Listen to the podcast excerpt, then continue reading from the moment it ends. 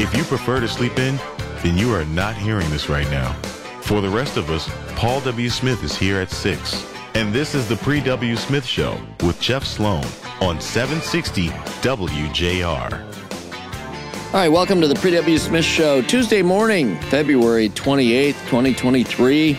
And um, by the way, why does February have 28 days? Kristin. I don't know. Let's Rumor has it it dates back to some king that. Uh, let's That's- ask our listeners.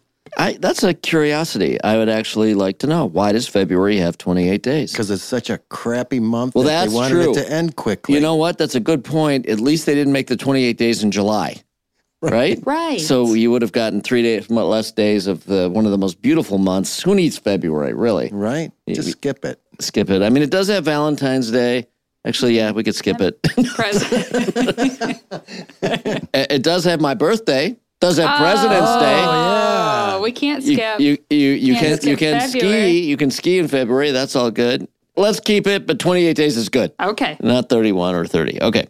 Well, speaking of February like weather, although this winter has been a little crazy, we've had a little bit of everything. We even had a 60 and sunny day this winter at some point in January.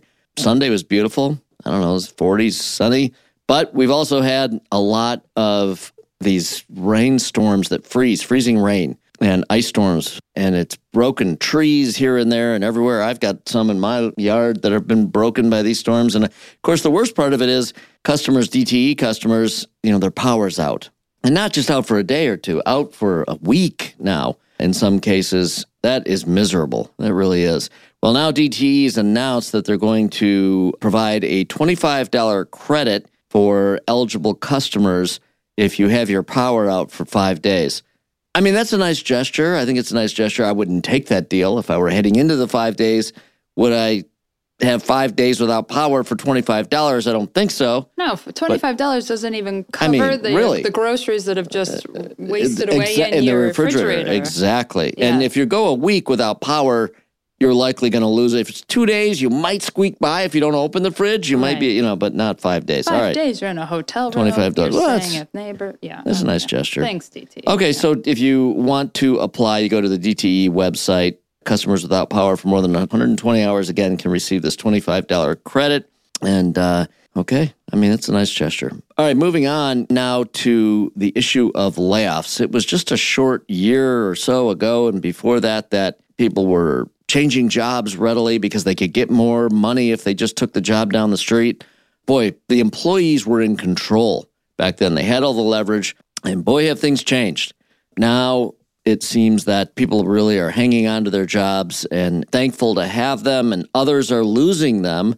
And those that are losing them and these wave of layoffs we're seeing, particularly in the tech sector, but now, you know, beyond the tech sector as well, we're seeing a pattern of employers doing the laying off or the terminating, if you will, in a way that's caused a, a, lot of backlash in some cases. And that is they're doing it by sending an email. tacky. Thanks, but you're done. Yeah.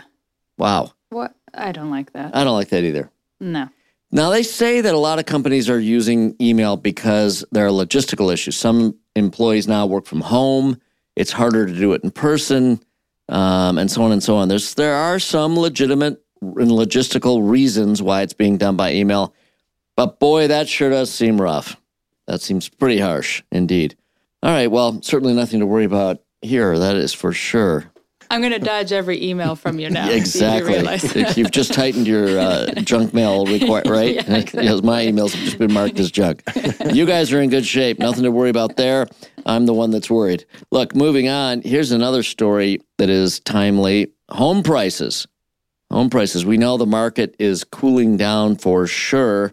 Information just published by Lindsay Moore in a recent article she just published in mlive.com makes clear that things are changing in the real estate market just as they are in the labor market. Now, um, reports home sales down year over year by about 30%.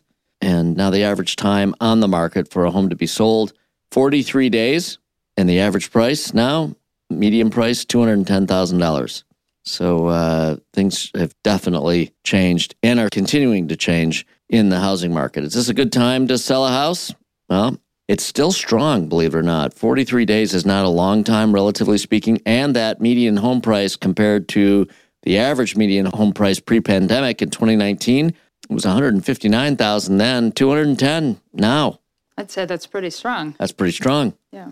So um, even though the market has cooled some, still not a bad time. Apparently, even with mortgage interest rates up, you know, still people are buying. So that's interesting. We'll keep an eye on that. I don't think we've seen the end of the quote unquote cooling off to the housing market, but we'll uh, we'll be keeping an eye on it for sure. All right, we're going to run to a break. Back with more in a minute right here on the Pre W Smith Show.